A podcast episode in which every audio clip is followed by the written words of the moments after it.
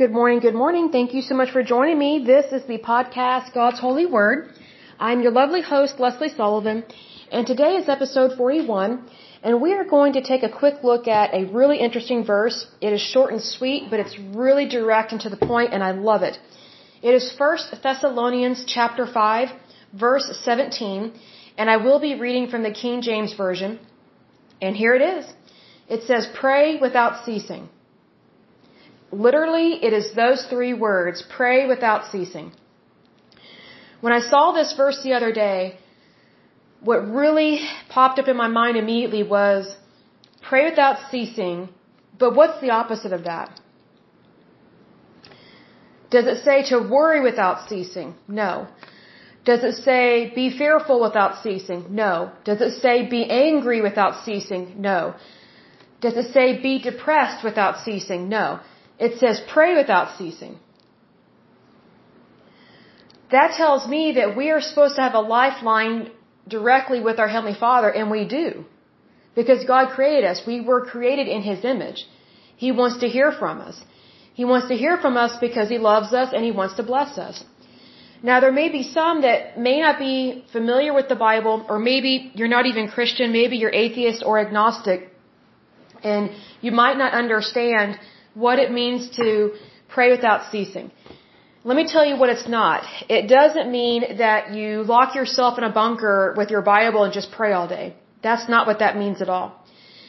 It also doesn't mean you join a nunnery or a, or a monastery and just pray all day. Actually, none of us are called to do that because if every single one of us joined a monastery or a nunnery, first of all, the human population would cease to exist.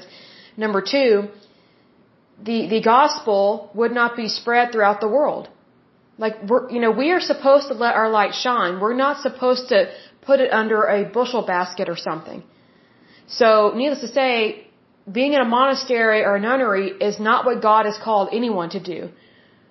Because you're isolating yourself away from the world, and we were born in this world, but we're not born of the world. And being that we are not born of the world, we are supposed to let the world know about Jesus Christ. So if you're just staying behind some walls all day, you're not even doing what God has called all of us to do. And that doesn't necessarily mean go out and be a missionary. That doesn't mean give away all your money, all your goods, all your possessions. That's not what that means. You can let people know about Jesus just by being you.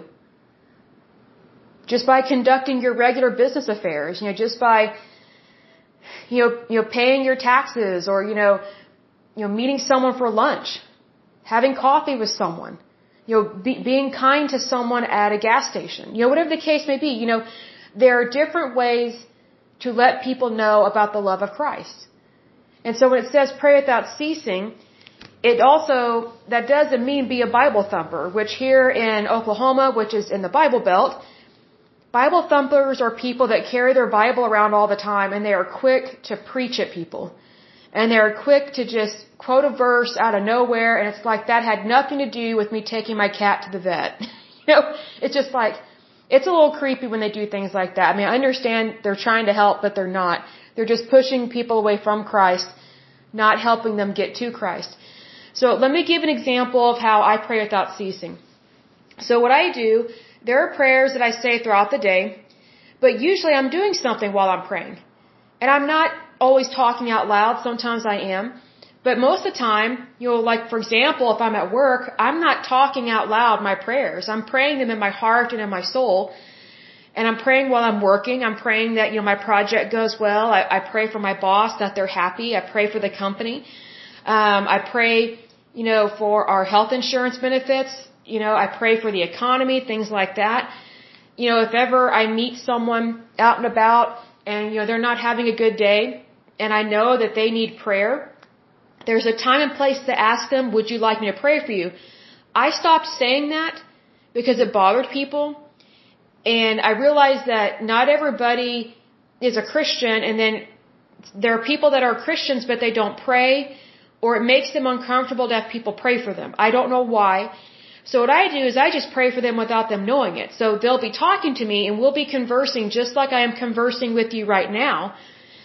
And I'll be listening to what they're saying and I will pick up on the things that they're having problems with in their life. And I'll pray for those individual things. So for example, if someone is telling me they're having a hard time at their work because their boss is hateful and horrible, or maybe their boss is having an affair, or, you know, whatever the case may be, I pray for their supervisor. I pray for their company. And then I also pray that they get a raise. The, the employee, uh, not necessarily the boss. Because I don't believe in rewarding bad behavior. However, in those instances, it is important for us to pray for our enemies to be blessed. Because God cannot bless someone unless they repent. So, it's important that bad people repent because they will be making amends and they will apologize to the people they have hurt and then God will bless them. So it's better to forgive somebody and ask God to to bless them as opposed to being like, no, they don't deserve anything. No, give God a chance to help them. That's how we need to handle it. But if someone's talking to me, if they say they don't feel very good or they're here for a doctor's visit, I start lifting up healing prayers for them without them realizing it. And we'll just be having a normal everyday conversation, just like what we're doing right now. And also, I will pray while I'm walking. When I get home from work, I go walking and I'll start praying about things. Like if I see a tree that doesn't look very good, I'll, I'll start praying for the tree. If I see someone walking, we have a lot of dogs here at the apartment complex I live at. If I see a dog that doesn't look like it's feeling very good, I'll start praying for the dog. If someone lets me know that something's going on with one of their pets, you know, I'll start praying for their pet. You know, there are some people that I do know here at my apartment complex that they know that I'll pray for their animal and sometimes they'll be talking to me and I'll say, oh, well, I, I will lift up some healing prayers for your pet. And there's some people I can say that to and others that they're, they're not really into prayer. But what's interesting is the ones that, that are into prayer, they're like, oh, thank you, I would love that. And then they mention other things that they need help with. And that's great because then we can pray for each other as believers in Christ. And that's what we're supposed to do as the body of Christ. And I look at it this way.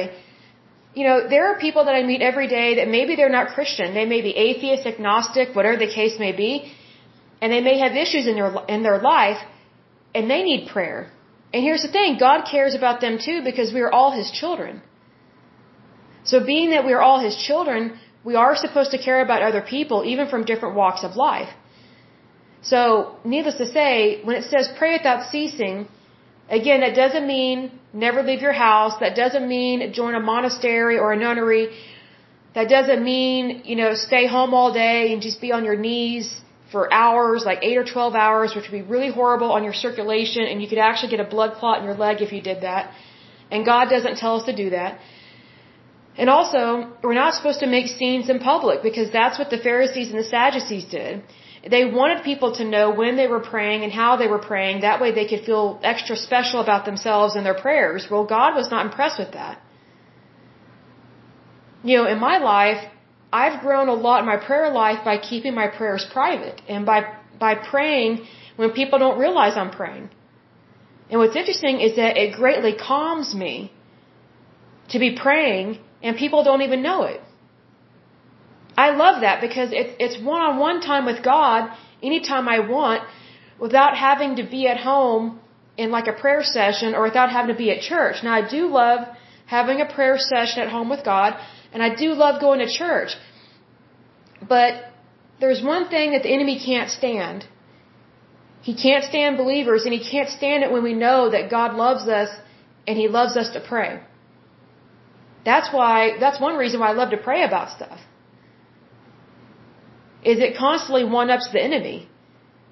Because the enemy only has one mission to steal, to kill, and to destroy. So being that we know what cards he's going to play, we might as well play the best hand ever, which is the Father, the Son, the Holy Spirit. Give your life to Christ. Get baptized in the Father, the Son, the Holy Spirit. Start asking God for help with anything and everything in your life. I don't care if it's to get your house paid. I don't care if you need healing from cancer. I don't care if you need help with your refrigerator because it's not working right.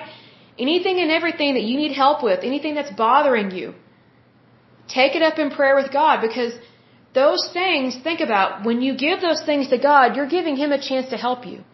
Whereas if you don't take it up with God, you're not giving Him a chance to help you. Like you're taking on all this responsibility on your own that you're not supposed to. Because, you know, we're not supposed to take on all these burdens. That's why we're supposed to cast our cares onto the Lord. We're not supposed to carry them around like, you know, scars of war or trophies because they're, they're not a trophy. You know, I would rather have a blessing than a curse, but God can't bless you if you're holding on to a curse. Let it go. Let it go and move on. So again, pray without ceasing. Take everything up with God. He loves you. He cares about you. He only wants what is best for you. That is it for today's podcast. Until next time, I pray that you're happy, healthy, and whole, that you have a wonderful day and a wonderful week. Thank you so much. God bless. Bye bye.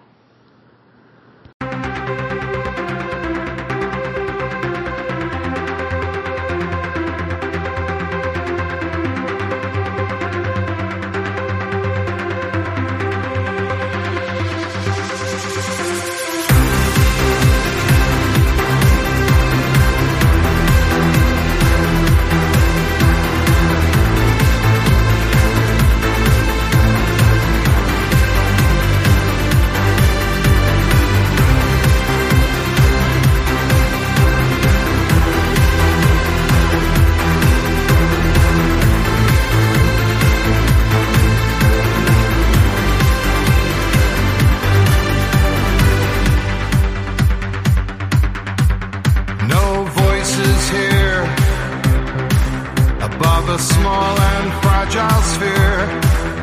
Hang on every word, yet no one hears us speak.